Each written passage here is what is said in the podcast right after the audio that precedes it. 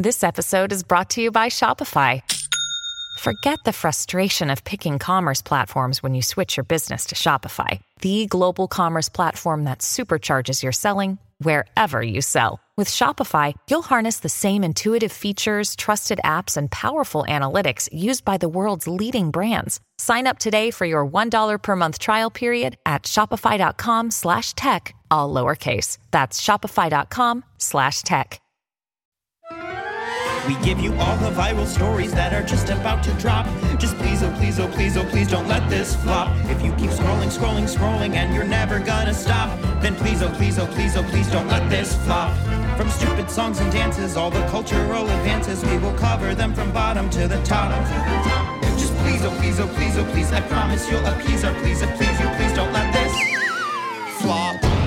Hi, I'm EJ Dickson, And I'm Brittany Spanos. Welcome to Don't Let This Flop. A podcast about TikTok brought to you by Rolling Stone. So, if you need any more proof that time is a flat circle in this day and age, um, we have a little bit of a blast from the past for you, Mhm. which is the official return of Couch Guy. Dun dun. Couch Guy, uh, if if you don't remember, although it was like a month ago, so if you listen to this podcast, then you almost certainly remember. Um, he is a guy named Robbie. Um, his full name is Robert McCoy. He's a college student, and he was dating this girl named Lauren. And Lauren made a very cute, kind of cringe video surprising her boyfriend in college. And immediately it gets torn to shreds by the armchair detectives of TikTok. By the way, that's a couch pun. I don't know if you if you caught that, Brittany, but I was very proud of myself. I appreciated it. when I wrote because you know couches have arms Yes. and a couch is technically a chair. Yeah. And they're saying on their couches, detective detectiving. Yeah, exactly. So it works on multiple. I was really proud of myself um, of TikTok, um, and and they're they're trying to figure out whether or not he's cheating. You know, by his reaction, by the body language, by the presence of other women in the video. There's, you know, people who think they see a phone, and one of the women sitting next to him on the couch is passing him the phone, and they're like, "Why did the woman have the phone?" And now, you know, the couch guy hashtag has more than 1 billion views, 1000000000 Mhm. billion with a B. That's how much this blew up.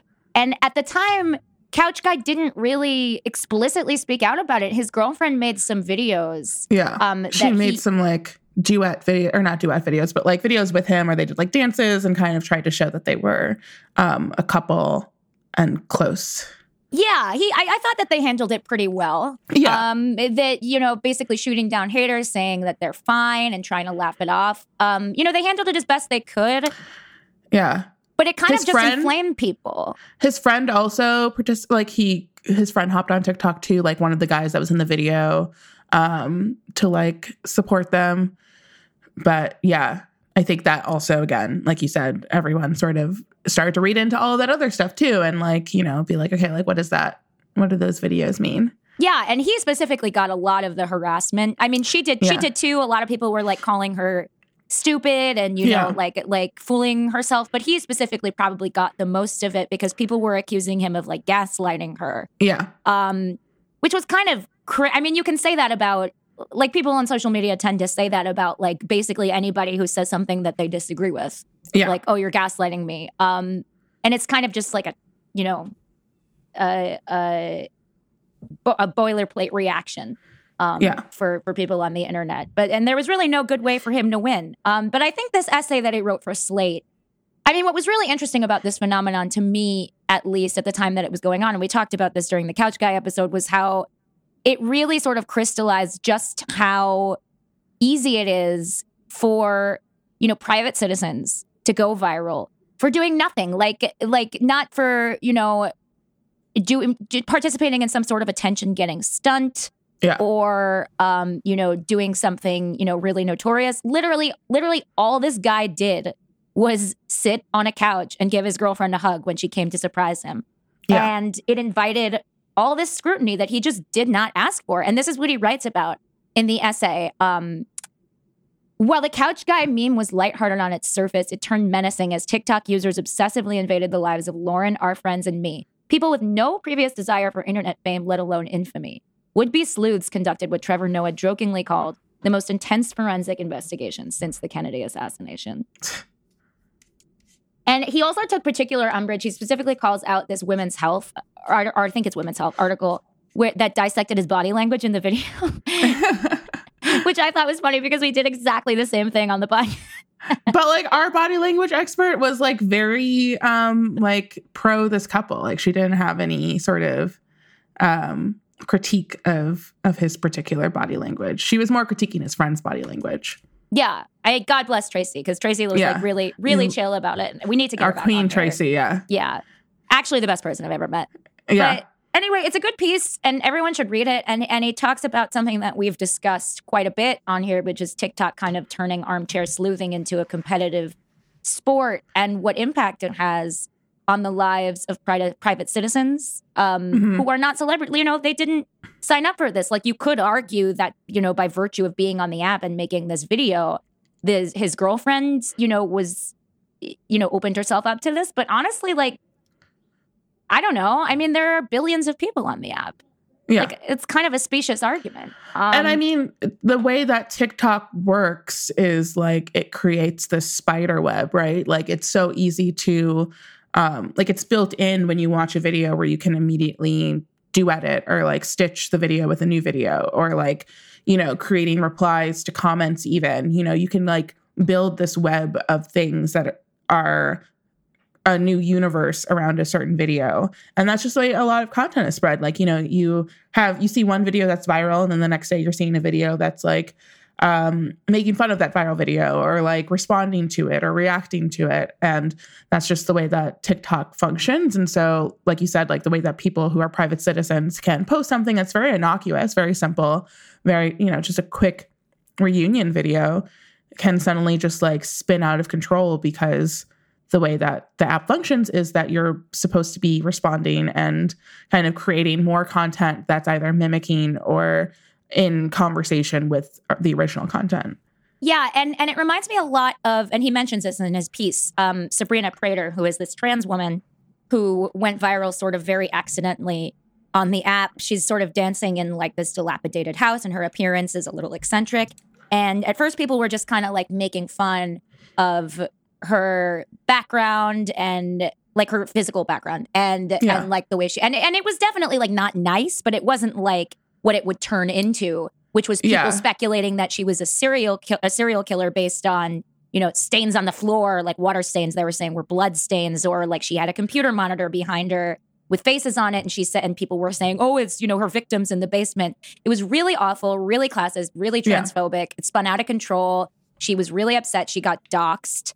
Um, and it just it seems to me like there's something about TikTok that's sort of you know it that has this kind of bullying kind of built into it in a Yeah. way because of what you were saying earlier that you're so encouraged to engage with this Yeah. content that you know is going viral and not necessarily for good reasons like not necessarily for positive like oh let's support people reasons but you know because people are piling on and making people's lives miserable Yeah. and i think tiktok really has to reckon with that Yeah. It's the true crimification of the internet generally. Like I feel like there is like everyone suddenly thinks that they have the tools to and I mean we do at some and on some level have a lot of the tools, right? To like really heavily research something and like yeah really dig into things because the internet makes that possible. So, the ultimate question, and now I'm sort of leaning into the forensic, the armchair sleuthing forensic aspect of this.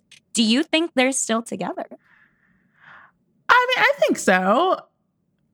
I don't know. I didn't really look at their tik uh, like her TikTok again to see if there's any more content. He says my Which girlfriend. He says Yeah. so. I'm implying, you know, it's present tense. He doesn't Yeah. say my ex girlfriend, but if he had said my ex girlfriend, I feel like that would have been the story. You know, like not Yeah, I- this guy. I wrote- feel like it would have been a much different tone. Yeah. Because I think if they had broken up, it probably would have been, um, you know, related to everything that happened. Because that's a lot of pressure on a couple. Like you all of a sudden have, yeah, um, you know, a lot of people speculating. I've I do a lot of interviews with pop stars who have dealt with a lot of the similar thing where they like have people speculate in their relationship so much that it ends up ruining the relationship that they have. Like that can kind of be a downfall of it. And so I feel like, especially if you're a private and who doesn't have to deal with that on a grander level, like I would assume that if they had broken up, that would be the reason, and that the piece would have been a very different piece. Yeah, I mean, I completely agree with you. Like that kind of stress would break any couple, and this is aspirational, honestly. Like they, Yeah. I am blown away by how mature these Yeah. 20 year olds have been, you know, under all Yeah. this scrutiny that they've been able to stay together at, uh, like Yeah. throughout all this. Yeah. So cheers to them. And a couple that did not stay together, Aw. and my heart is broken, is one of my favorite couples, the Silly Band CEO, Robert Croak, and his much younger influencer girlfriend, Sophia. They are no longer together. I am shocked I did not know about these people. This Yeah. is absolutely like on brand for me to care deeply about these people. So when you told me, you didn't know about this. So this broke around 2019, and around that time they had already been together for close to a year. So they started dating like maybe late 2018, and so it's Sophia Sapillo and Robert Croak. And to kind of catch you up on how they start dating, basically he slid into her DMs thinking that she was his friend's niece, which is already like weird. I don't, it, I don't understand the context of it. Um, it's already kind of gross. are you are you my fr- are you are you Don's niece? it's so it's so strange. are you Don's niece? It's, it's so gross. It's so weird. And so I basically started talking and eventually like uh, uh, there's like a New York Post article was like he was really attracted to her ambition and they eventually started boning. And by the time that the New York Post started covering them and all the you know, Daily Mail and kind of the typical sort of like, you know, here's like a strange age gap couple, um, you know, outlets that they were about to, they wanted to get married. They like were ready to like um, you know, move to the next step of their relationship. And it was a huge jackpot for Sophia, who at the time was an Instagram influencer and also 25 years younger than Robert. I think she was 27 when the news broke of them dating, and he was like 50, I guess like 52, 53. And he's also a multimillionaire who founded the company that created Silly Bandz, which uh, did you have a lot of Silly Bandz? Mm, No, I feel like I just missed that trend. Okay, so silly bands were essentially these like like really just I don't know, they were kind of cheap, like these like really kind of like cheapishly made like neon colored rubber band type bracelets, but Were they, they were in different shapes? they were in different shapes Yeah, and then okay, you put them on your hand and you would wear like a million of them at once. This was like peak bracelet trend Mhm. of the 2000s where like you just wore like a million multicolored bracelets. Was it around the Um, sex bracelets like uh panic It was around time? that time, yeah. And I Mhm. don't I don't remember if Silly Bandz had like a sex bracelet angle to them at all, but they're they were very popular. So Mhm. people just you would buy like I think they came in like multi packs where you would just like buy them kind of like trading cards where there was like a like a bunch of silly bands in a pack and then you would just wear them all. and that's it how this guy made his money, like all of his money off of this trend. I, I think he like he owns like a larger company that like created them. So I'm sure he has money from other dumb business ventures in the way that multimillionaires do. But he's Mhm. still very rich. So it's not like silly bands are no longer popular. This man is still a multimillionaire. Wow, she hit the jackpot. Yeah. So they garnered a fun amount of media attention and they were well covered about the relationship. Um, she was very against him being her sugar daddy. Like they were very much in love. They talked about it all the time. They cared about each other. And a part that made it even bigger was the fact that she made a lot of TikToks and all of her TikToks were together and extremely horny. A lot of TikToks about how like he's like dominant, stuff like that. Like just like about, you know, how much they like love each other, just like really, I mean, just some really gross stuff. And, you know, good for them, but like also, Keep it away. Yeah. yeah, mm-hmm. he thought you were his friend's niece before. But in a surprise twist, Sophia made a rather big announcement in the TikTok that announced that they were breaking up, which is that she's gay, which good for her. never take it for granted.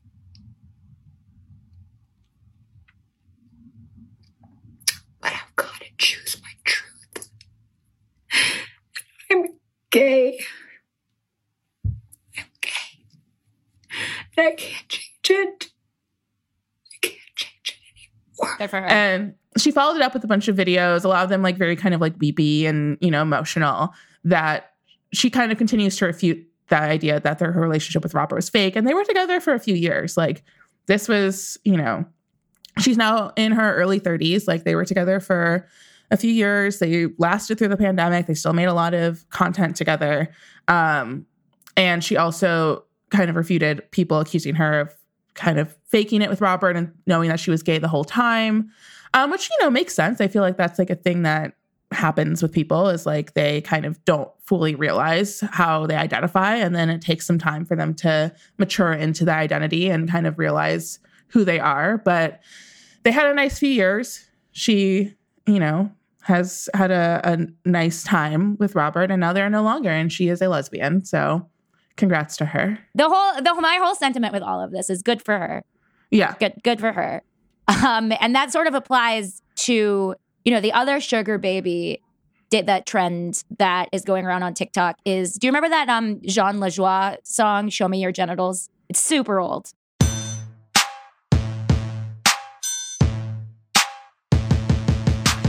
Women are stupid and I don't respect them. That's right, I just have sex with them. Show me your genitals. Uh, the audio has been edited to it's the song starts with women are stupid and I don't respect them. And now it's men are stupid and I don't respect them. And it's largely sugar babies using this audio to show off how much they make doing no work. And one of them is this lady saying, um, just got done earning six months' rent in one video chat where I just agreed with everything he said and laughed a lot. Another says, me booking a vacation paid for entirely by men online who I've never met and never will. And it's super interesting to me um, as someone who's covered sex work for a while because eh, on TikTok, there is a lot of backlash against sex workers. I don't know if you've seen this um, a ton on your For You page or in the comments, but a lot of people on TikTok say that women on the app are glamorizing sugar dating for teenage girls. And they get re- they get really mad at sex workers just for being on Yeah. there because there's, there's this idea that TikTok is, you know, quote unquote, just for children, even though obviously it's so mainstream that, you know, it's for everyone now. It's not, it's obviously not just for children. Yeah. And I've talked to a lot of sex workers on the app who say that they get a lot of hate on there and they get accused of like grooming kids uh, for the industry for that reason, which is obviously bullshit. I mean, just because you're going on an app, like you're going on social media showing off how you make money doesn't mean that you're trying to indoctrinate younger women into Yeah. joining the industry. Yeah. I, I feel like I, I mean, I'm not surprised by any of that at all. Like, we've seen the way that sex workers are treated on every single social media platform. So Yeah. it does not surprise me that it's just as bad, if not maybe worse, on TikTok because of that. But I feel like when I've sort of, when I've gotten a lot of content from sex workers on my For You page, it's been sort of like resource sharing between everyone. And that's kind of always nice to see. And I feel like, again, it's like one of those things where, um, you know, it's like educational in a way that I feel like a lot of people wish they had had before they had entered sex work and sort of had that. I don't know. But again, like it can be inferred a different way by people who are more conservative and like don't want to look at the reality that for a lot of people this is the primary way that they can and are able to make money. But um, you know, Yeah, that's definitely the Yeah. intention behind a lot of this content. I think is is educational, or Yeah. even you know just like light this trend in particular, like lightly poking fun at your clients, like in in a pretty honestly innocuous way. yeah. And um, but people interpret it as glamorizing sugar dating, and I mean, I, I have mixed feelings about this because Yeah. you know, I, I know a lot of people who've done sugar dating, and um, it's not really. It, it's you know, in reality, it's a lot more taxing. I think Mm-hmm. than you know, both emotionally. There's there's a lot of emotional labor involved, and Oh, yeah. um, you know, I think it's more taxing than these women are portraying it. So yeah, I mean, to an extent, it is glamorizing it, but Yeah. but I I think it's even it's less about glamorizing sex work to me and more about glamorizing the idea of doing little to no work for pay, which I think is more about like denouncing hustle culture in general. Like Right. with everybody obsessed with putting in People like are tired. yeah, people are tired. They don't want to fucking work. And, but I, I mean, I, I really appreciate it.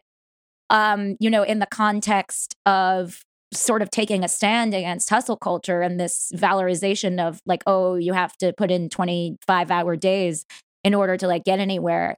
Like, I, I love the idea that, um, I, and I don't want to get into like. You know, so like uh, anti-capitalist theory or anything, but like Yeah. I mean, I certainly have the sugar of baby fantasy all the time. Every that day. reason. Yeah, even though Every I'm single far day. too old. Why I- do you, Why do you think I'm on Raya? I set that age to 50 up. That age is at 50 up. your age is at 50 up? I thought you said Well, John Mayer. I thought I you said mean, John it's like a- Mayer on it. I mean, it's lower than that, but I mean, like, I made sure that it also went up beyond 50. Girl, I think you should raise it higher. Can you cap You it? you Can, can you cap it at like 90? You can only go to 55 plus, like, but then it just, yeah, ca- it's, you know, everyone above 55. Are you getting like um are there a lot of 55 plus dudes on there? Oh, yeah. Really? Yeah. What are they like like venture capitalists? Like are they actually Yeah. Oh my god. You're so lucky. So I'll see you next year. In I don't I don't know. I don't know. Where do rich people go? that. You should, I I don't don't know know where rich people saying that vacation. on like our employer's podcast. Like you're effectively putting in your notice. I know? mean, I have yet to go on a date with a 55 plus rich man from Raya. So we'll see. I'm holding But- I'm I'm crossing my fingers for you. When I do, it's a wrap. It's sayonara. Yeah. I've asked no one will husband. hear from me. I'm deleting my entire internet presence. I'm going to have a nice life. I mean, that's a dream, right? That's a dream. Once my student loans are paid off, it's a wrap for me.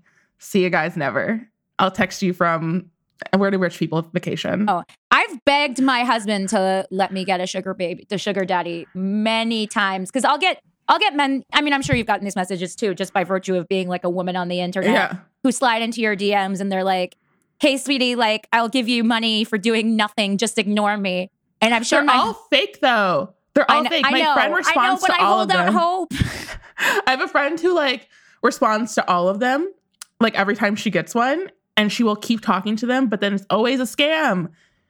Just hoping that one day that How does she know it's a be real. scam? Like, what's the scam? Well, no. Like, she's not Well, I mean, paying any money. Well, basically, like they start asking her for a lot of info. Like they're like basically trying to like get her information. Like they're trying to like pull her. Like they're trying to scam her, Oh my god, that's so or like evil. they like want to like FaceTime too much, and she's like, "No, like here's my Cash App. Just send the money." If you want to FaceTime me, that costs money. Like just like stuff like that, and like they never do. And so all the Instagram and Twitter ones, most of them are kind of fake. And she'll like, all, you know, there's like those Twitter accounts where it's um like sugar daddies who are like, you know, just like reply with your Cash App and I'll send you fifty dollars. Also, never they never send the money. That's so that's the cruelest thing I've ever heard is exploiting tired women's desire not to work. We're so tired. We're so fucking tired.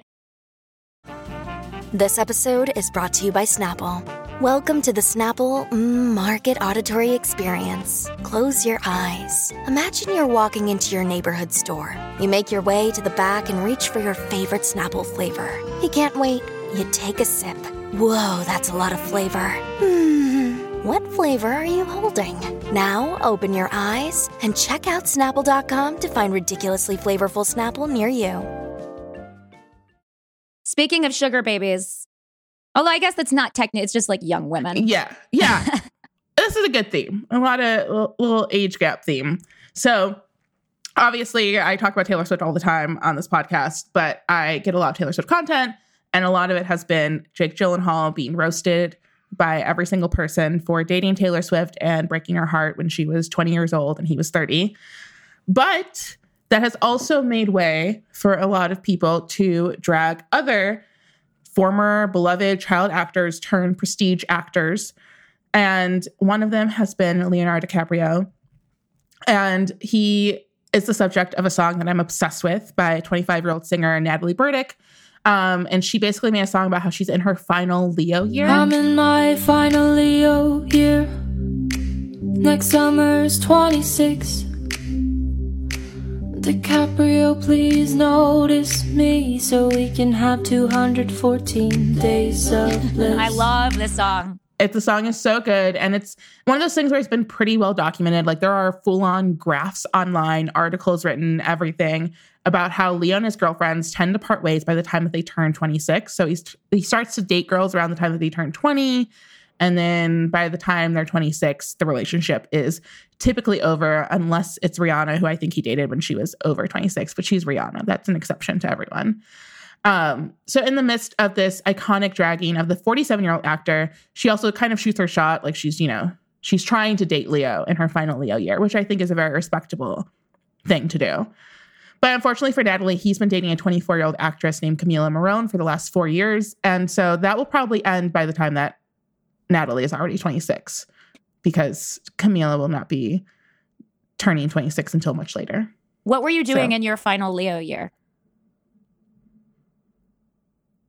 Hmm. How did you spend your last Leo year? I think I was dating a comedian, which is dark. I That should have been dark. dating Leonardo DiCaprio. Exactly. That's that's what this song fills me with so much nostalgia for my final Leo. I was in a relationship with my now husband, and do I want to say I regret that and the beautiful life and family that we've built together? No. But do you, do I regret not having spent my final Leo year dating Yeah. Leo? Yeah, a little bit. I I definitely regret dating a comedian in my final Leo year. Like, what was that? That's such a that's a lame thing. Leo's a very specific sort of like he dates this five six year range, which is weird. It's weird how often it's happened. I'm glad Yeah. we're dragging it as a culture. I think like the thing I've noticed with- with Gen Z is that they, I feel like millennials still romanticize like the Lolita ness of culture, whereas I feel like Gen Z hates it. Yeah, absolutely. And we, we've talked about this too. We talked Yeah. about this last week. Like the grooming hmm conversation and sort of also, you know, the misconstruing of grooming as well. But like, I think that there's a an anti Lolita ness to Gen Z. And so they drag these people. And I feel like we've seen that happen again with Jake Gyllenhaal specifically because of All Too Well, because of All Too Well and everything else. Like I think people um, just really love to not support that, which I think is very healthy and amazing. It is healthy and amazing. And I'm glad that people are fucking like waking up to the fact that there is something creepy about, a guy who just continuously, you know, in his 40s and 50s seeks out extremely young women. Yeah. But at the same time, I mean, it does raise the question like, why do we celebrate? And I'm not saying that this is wrong, yeah. but like, why do we celebrate sugar babies for doing the same thing? right. You know? And I think Right. for me, it's more about the openness of it's it's a, it's it's a couple of things. It's about the openness of the Yeah. transactional nature of it, and it's Yeah. also about the fact that the women are really you know taking ownership of their sexuality and taking advantage of the men. Like we still we don't celebrate the there's men. a huge there's a huge Yeah. difference because I feel like when um when we talk about like Jake and Taylor, for example, there is like a power dynamic Exactly. that's happening. Yeah. They're in the same industry. Um, they're both in entertainment. He's, you know, at that time much more established. She's older. There's like a little bit of a power thing where she's like still like 20 and going through it. Same, especially Leo, obviously a much stronger power, power dynamic where he's like dating much younger actresses and models who are just at the start of their career and like much lesser known than someone like Taylor and in the Jake situation. But like, or it's a different power dynamic where with sugar babies, like it is a job. Like they are literally doing it for profit. And that is Yeah, exactly. their, they are only there for, like you said, the transactional purpose of it. It's not like, Cam- like I don't know, Camila Morrone, is she making money off of Leo? Other- probably you know. in an indirectly. Yeah, right. Like she's not, you know, like what happens to her after they break up. And there's a much more emotional level of the relationship. You know, Yeah. I don't think it's not like she's, I mean, maybe she will just like, if she, I don't know what her future will look like if she, if they do break up. But like, I think with sugar babies, the idea is that when it ends, it ends and you ideally move on. Yeah. I think I think there's often you know as we were talking about a lot of blurrier lines there. Yeah. But I mean, I do think that Gen Z has a much more sophisticated and better understanding of power dynamics and relationships than um, you know our generation did, and Right. I and that's what I really appreciate about TikTok in particular that we're calling out predatory men, um, you know, while also celebrating the fact that young women are sort of taking ownership of their own sexuality and you know pursuing you know these relationships like autonomously yeah. um, I, I, I think that's uh, an advancement in our culture that I appreciate. right. No, I don't think you understand. I'm obsessed. So I'm obsessed with um, this guy named Simon Hennessines, who has this ongoing series about a French exchange student with terrible English named Remy. Have you seen any of these videos? I have not. Oh my God, they're amazing. I am quick introduce. Thanks. Uh, what's up? I, I name Remy. I am France. You have shock. you have not checked with my pronouns. It's this Irish guy with a mullet. He clearly is a French speaker. You can tell that he speaks it kind of well, or at least like he's been around a lot of French speakers because of how well he gets the accents and like the English errors that he's the grammatical errors that he makes. And Yeah.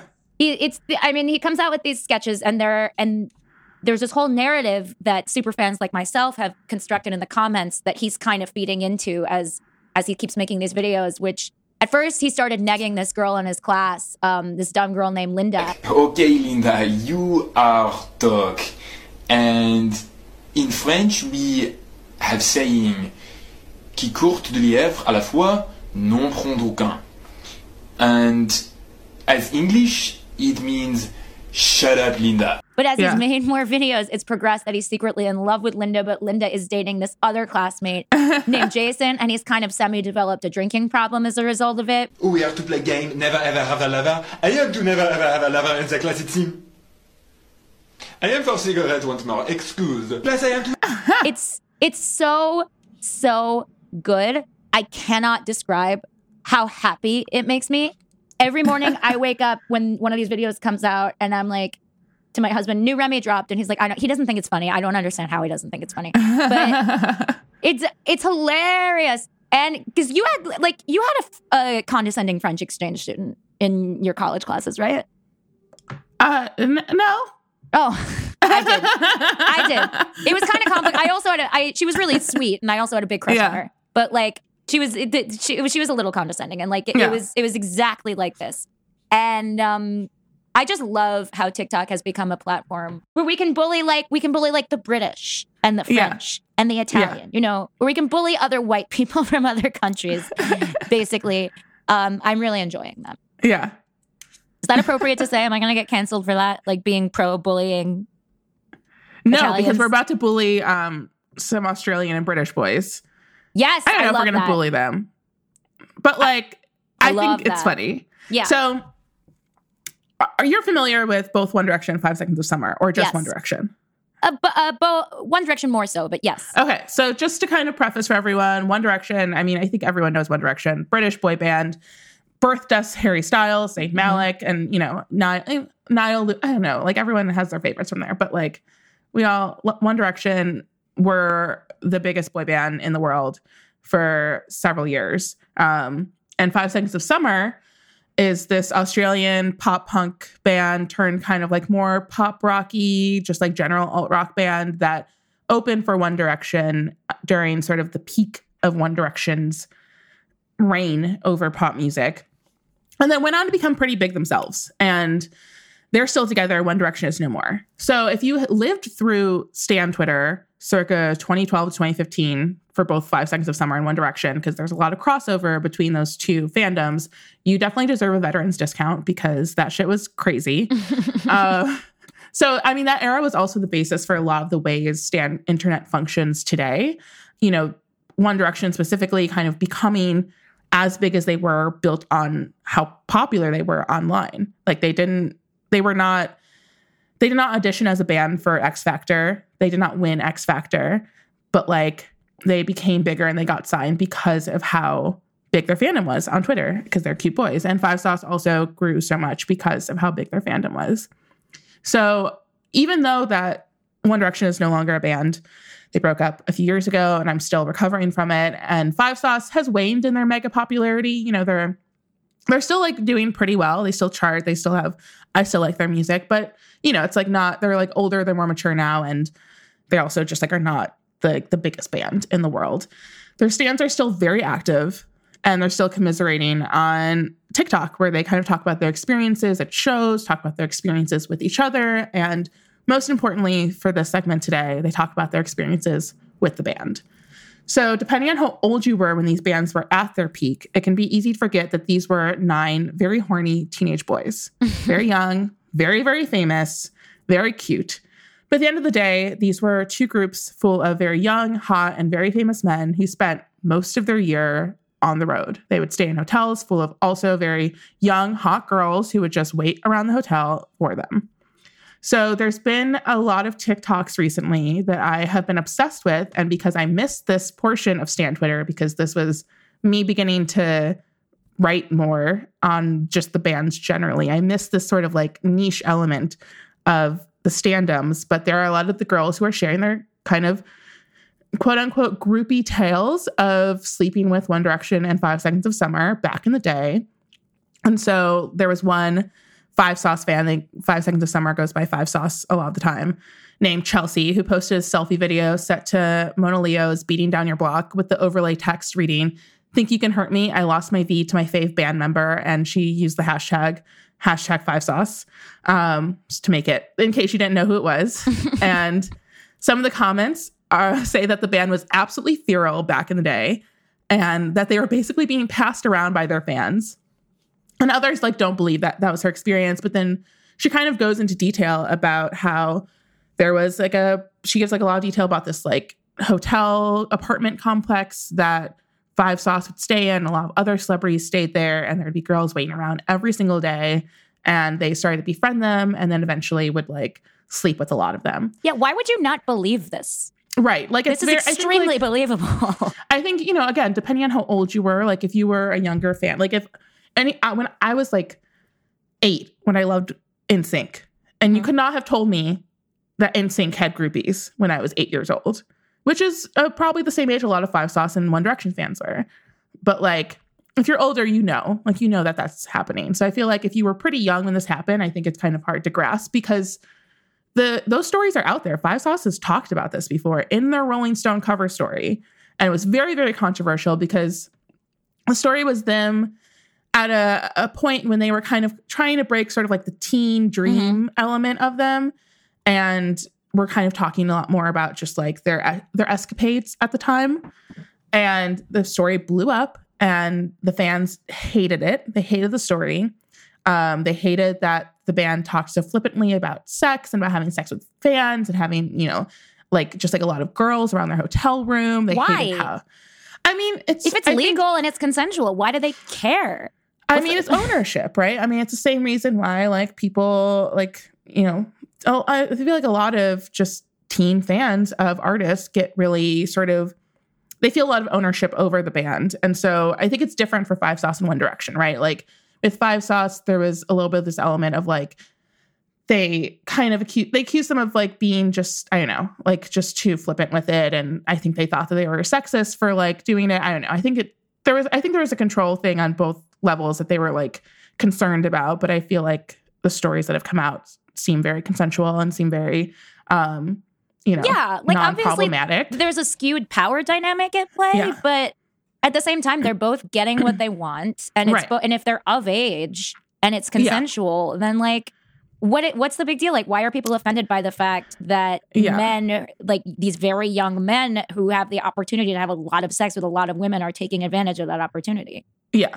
And you know, it's just it's fandom sort of I think it's sometimes hard for teen fans to understand that their favorite artists do have sex with people. They're people. people who that may not, you know, we're seeing this a lot with like I mean, I, we're not getting into it today, but like Harry Styles and Olivia Wilde, or like other, it's It like that's a whole other week. conversation. Um, but like you know, it's like you, you see this with like different couple. You know, the One Direction thing is very specific. I think there's a lot of people who have their own theories about One Direction, about Harry, but you know, we're I, I feel like teen fans find it really hard. I, again, like in my experience of being a stan, like I I did not like Britney Spears for a couple of years because she was dating Justin Timberlake. Again, I was eight, but like it broke my heart. Like I couldn't I couldn't fathom it. Like it honestly hurt me that he was with a Britney who was not me. So yeah, I mean, I wanted to talk with today with Larisha Paul, who is a writer. She writes she has a column for The Fader. She writes for Rolling Stone a lot. She also was a teen at the time that One Direction Five Sauce Twitter was just red hot and blazing. And so she can speak to a lot of these experiences of fans talking about this and also the perspective that's coming in today from a lot of fans commiserating over their shared experiences of waiting in the wings for these boys. So obviously we invited you on because you cover pop music and you cover fandom, but I know that you also have a history of being a part of the One Direction and 5 Seconds of Summer fandoms. So I was wondering if you can briefly give us a history of your experience being a, a fangirl with these two groups and also engaging with the social media side of fandom. Yeah, my war stories. um, yeah, so I made a One Direction fan account when I was 13, back in 2012. Um, and I like kind of just spent all of my time doing that. I would get home from school would be like the first thing I did when I got home. Um, I made like all of my best friends on like pop Twitter, One Direction Twitter. Um, and yeah, so we would just kind of get on there, and it was like it started as like you know we're posting about what the boys are up to and what you know late night show they're going to be on or the album releases or whatever. But then it would be like all of these like down periods in between like tours or albums, and you just were kind of left to your own devices because after the first few months of One Direction getting famous, they stopped talking to us really, which I don't blame them. It was a very I wouldn't want to talk to us either, especially with like the whole shipping things between the boys. It was just very uncomfortable, um, and it it was kind of too much for them to to control, I guess. And so we were just kind of left to our own devices, and Mhm. that kind of turned into these like just kind of funnier moments and conversations and um, people leaking things and hacking into things, and then like the boys would come online and we'd pretend like we didn't see it and like kind of quickly shift the conversation, um, which was really fun. And then kind of towards the end of that year um, was when Five Sauce got kind of introduced to our fandom because Louis had posted about one of their songs, I think was Gotta Get Out. And then later was announced that they were taking them on tour. And so that was just kind of like a hyper investment in that band also. Um, and it was funny because it was like so early in their careers still that it felt like you were kind of jumping in at an earlier point than you like had the chance to with One Direction. Because I think by the time I found out about One Direction, I had about maybe a week and a half of them still being relatively unknown before they were like this global phenomenon. And so with Five Sauce, it was fun to, for them to still be like a little bit of a secret in a way, which is like obviously what you want as a 14 year old girl when you're, you know, really finding your own music taste and wanting to be able to go to school and be like, you don't know this band. They're like super underground and Australian. Like you don't, you don't know about them. And so um, that was a lot of fun and, and especially with five sauce being so early you know we were just kind of on there on our own and like seeing all of these stories or following you know people who were adjacent to the bands and and kind of just getting pieces and nuggets of information like that and seeing kind of like where those threads led. And most of the time it was like not as big of a deal as everyone liked to act like it was. Um, i remember there was like one really funny tweet. I love going through like my twitter archive and finding like old things I used to tweet when I was like 15. And there was like the summer five sauce were getting really big. There was this girl who was like Tumblr famous, I think. Her name was Acacia Brinley. And she was hanging out with a lot of the five sauce boys. I think she first started hanging out with Michael and then she was hanging out with Luke. And Luke was always my favorite. So I was like hyper protective as a young teen. And there was like some rumor that they were either hanging out or they were dating or something. And I tweeted and I was just like, Luke's not an idiot. He knows what he's doing. He knows when he's being used. and I was just like, does he? I don't I don't think that girl did anything to him. Um, but it was just it was really funny to just to like look back and be like the smallest things we like blew out of proportion and it seemed like Yeah. the end of the world whenever anyone was near them. Um, but yeah, it's it's it was a, it was a time for sure.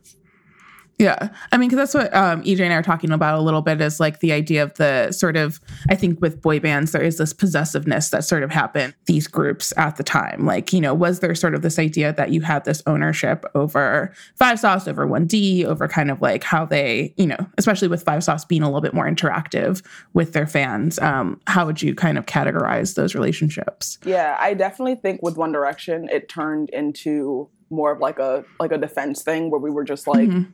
Kind of set out on making sure that they were being perceived in like what we thought was the accurate way. I think you know people obviously took a lot of problems to Harry being portrayed as this like womanizer like from the jump, and it was really strange because in hindsight, that first relationship that was really publicized was his you know when the time he spent with Caroline Flack, and it was like in Mhm. hindsight, it was like he was being groomed, but like let's you know let's move on from that. And so with One Direction, it was very much like you know let's protect them, but they also didn't have so much of their time together was kind of disconnected from like the pub. Obviously, like when they did interviews, it wasn't like they didn't do a lot of interviews. One, and when they did, they weren't like super in depth. No one was like really actually bothering to look at what was happening within Mhm. One Direction's, whether that's like their inner circle, their fandom, anything like that.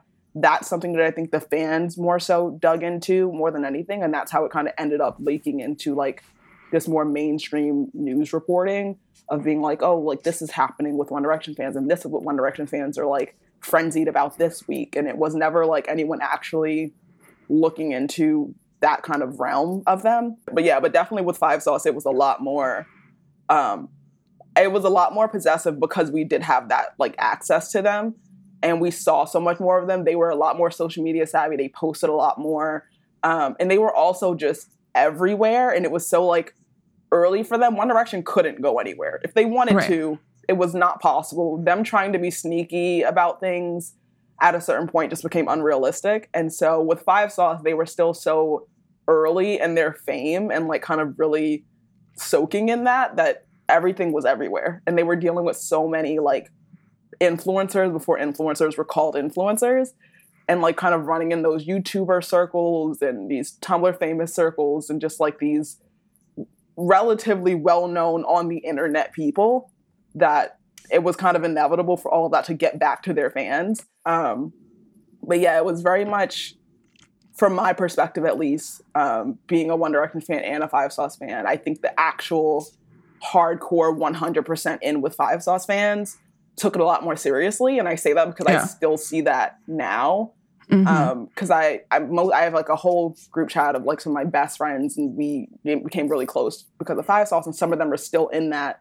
that fandom and so then i like kind of get the glimpse it from seeing what they're tweeting about and like what's kind of going on in their timelines and they're still really really intense and i think even like living in new york it's so funny because you get to like kind of see these like the way that stand culture kind of manifests in real life. And you know it's like the girls showing up to the hotels still um, Mhm. and like kind of waiting out there for hours and just knowing you know when the flights are getting in and what hotels they're staying at. And you know it's like oh well they stay at these three different hotels normally but like sometimes they stay at these other ones. And i know there's this one they stay at um, in the city that's has like a, a coffee shop right next door to it um, and they've like seen ashton go in there a few times and order coffee. So like when they go to wait at the hotel they'll go in there and buy them coffee and then wait outside the hotel to give them the coffee Yeah. and it's just like well that just seems that just seems weird but like no part of their brain is like telling them this is kind of an odd thing to do um, Yeah. but yeah it- it's really funny just to kind of see how even like literally like a decade into both of these bands careers like there are still girls who are very much protective very territorial in a way over these bands that are like so massively famous but i think five sauce is still famous in a way where people don't they're not going to get mobbed walking down the street you Yeah. know i think they're all kind of past that point but five sauce never really had a moment where they were like being mobbed anywhere Yeah. So we're, we were specifically talking about these videos where, um, you know, the fans talk about having waited to hook up with the band members, but also some of them successfully did. And like when these stories were first shared within these fandoms, like what were the reactions back in the day?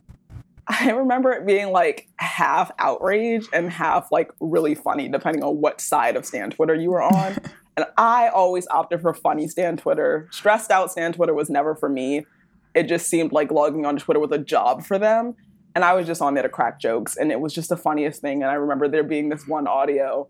It had to have been from either early 2012 or like or late 2012, early 2013. And it was supposedly Zayn. It was like this leaked phone call of him talking to these girls, um, telling them like how to come into the hotel. And it was like he was like, "Oh, there's fans outside. Like, don't you don't want to look like a fan, so like don't engage with them. Just come straight inside and tell the people your name is Christabel Riley." And that was like their, I think, designer, like their stylist's name or something like that. And it was like, just get on the elevator, tell them your name is Christabel Riley. Um, and also Harry is saying like, you guys need to hurry up, like you need to be quicker. And then apparently one of the girls was just like, if Harry wants booty, he's gonna have to wait for it. And it's just like hearing that as like a real thing that someone would say, it's just hilarious. Like I don't know, and I feel like maybe part of it was an age thing. I was 14 at the end of 2012. There was no way in anybody's hell that I was gonna end up at a hotel with Harry Styles. It was not happening. And so I think the fans who got a little bit more like outraged about it maybe have might have been on like the older spectrum because they you know kind of this like that should have been me kind of moment and I think being younger and being like, well, that was not going to be me at any point in time unless someone wants to go to jail. So like that's not, you know, that's there's nothing to be like jealous about necessarily. Um, and most of the time, I feel like most One Direction fans just kind of spun that into like fanfic tropes to write about on Tumblr or Wattpad, and then that kind of turned into its whole like own thing. But yeah, I remember it being really funny up until like with Five Sauce, it was more. Um, I don't even know the right word. Like I remember when Five Sauce they had their Rolling Stone cover come out in Yeah. 2015, and that cover ruined my life for like quite a few months. Um, just because I was 17 at that point. I've been listening to this band for you know two years now, almost three years. And like those Mhm. are my boys. Like obviously, like, I feel protective of them. I love their music. I love the, I love them. And it kind of was this whole thing of being excited for them. And then once you actually started reading the interview, it's like, what's happening here? Why are we, why are we doing this? Why are we saying these things? And there was this Yeah. one part, particularly with Luke, and I was a Luke girl, and so this was traumatizing for me. Um, and he was just like, you know, when you put four guys in a band, and you know they have just predominantly female fan base, like of course they're going to be having a lot of sex. And I was like, you're doing what? Like what? what do you what do you mean? And then you know the the writer kind of was like, like sex with like multiple girls in one night, and Luke goes, I mean, I don't want to say, but like it's a possibility. And then they were like multiple girls at one time. And Luke goes, the possibilities are endless. And I remember I had this five sauce bracelet I wore every single day since I saw them in concert like four or five months before that. And I like Mhm. read that interview and I like ripped the bracelet off my arm. I threw it in a drawer, slammed the drawer closed, like very 17 year old melodrama. There was no need to do all of that. Um, and in hindsight, I'm just like, yeah, okay, like it was not was not that crazy and they were also teenagers like it wasn't it wasn't as bad as i was acting like it was i think luke was probably like 19 at the time and so it was Mhm. it was definitely it's funny to like look back on but like in the moment it was just it was like you didn't want to picture them being those types of artists or Yeah. people who kind of take advantage of the fact that their fan base is predominantly female girls because in that same interview there's a quote where ashton is just like we don't just want our fans to be girls and so Right. it was like this whole thing of like well you don't want your fans to be all girls but you're gonna capitalize on the fact that, that they are um, because it gives you access and it, it was just this whole thing and you know especially with like all of these videos coming out of people being like yeah i, I slept with a, a boy band member i slept with this band member and like everyone just automatically knowing that it, it could like very plausibly have something to do with five sauce is just like Yeah. so funny because like even like the comments on a lot of those TikToks are just like they're like this band is like really ran through and it's just like yeah Yeah. it's just like that's that's the, the the legend of it all but like it's funny now I think especially since One Direction is no longer a band. You know, they're all doing their own thing. They're all solo. Um, and Five Seconds of Summer, you know, they've like also done some solo stuff, and you know, they kind of waned in popularity from that sort of peak moment for them. And why do you think it's now that, especially the the fans are sort of like coming back and like re- you know remembering these moments and also sharing these moments and also of the response to it? It seems like there's a mix of people who still don't believe that um, these women's stories, and also, you know, there's a lot of people who are like, I, I remember that hotel. I remember that, like, you know, yeah I feel like it's probably just because everyone's older. Like everyone's kind Mhm. of past the or like most of the fandom I would say is probably past the point that Five Sauce were when most of this was going on. And so you know us like I'm 23 now and so I'm just like you know I'm older than I'm the same age that everyone in One Direction was when the band broke up. And so it's just like yeah, okay, now I can kind of, with a, a, a more adult perspective, kind of look back and be like, okay, well, that's probably like the mindset that they were in at that time. Um, but yeah, I think it's just that everyone's kind of grown up, and especially with Five Sauce, like Luke and Michael are engaged fully to actual human beings, and you know, Calum has a girlfriend, and Ashton has a girlfriend, and so it's like there's kind of no harm in it anymore. Um, and I Mhm. think you know the thing that got people more riled up most of the time wasn't necessarily like the rumors of them sleeping with people it was the rumors of them dating people like that was the the worst thing like i don't want to you know you can sleep with whoever you want i just don't want to hear that you have a girlfriend like that because then that you know sounds like well now i'm now i don't have access um and Yeah. so I feel like just because of the fact that everything's kind of more, they're all just kind of domesticated now. They're not, you know, for the streets anymore. Like it's just it's just fun to to be able to like look back. And I think you know there's a lot of people who are still going to be skeptical, and I think that's just because so many. It's so easy to make up, and it's so easy to Mhm. get people to believe you, especially with Five Sauce.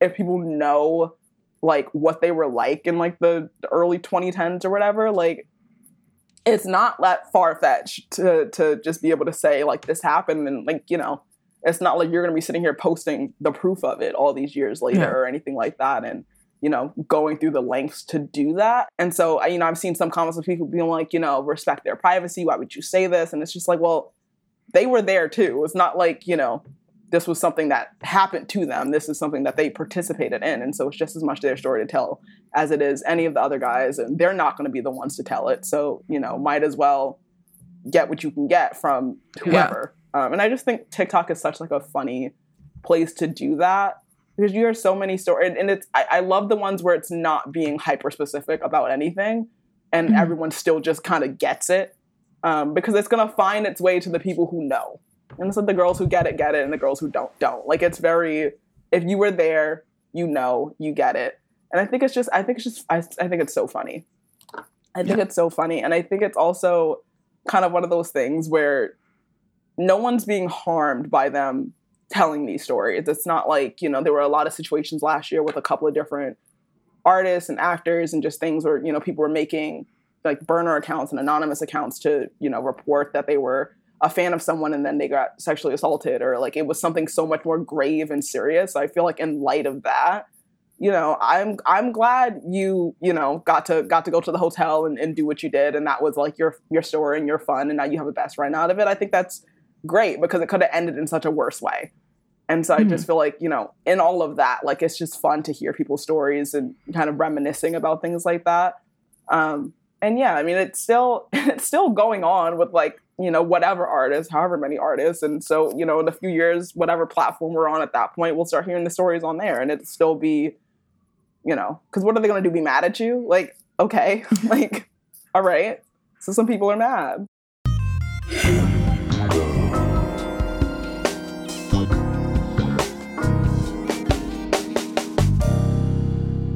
So now it's time for.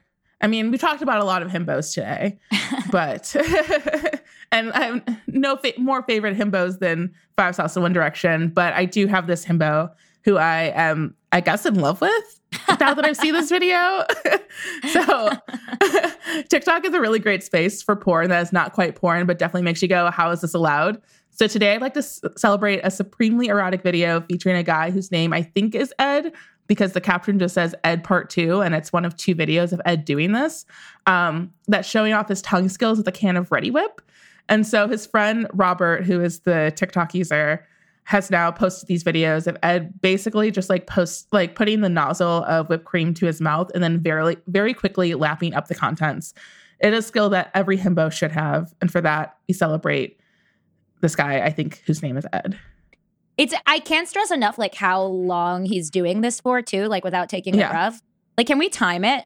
Yeah. Like let's let's start the video. Like he has so much stamina. Uh okay.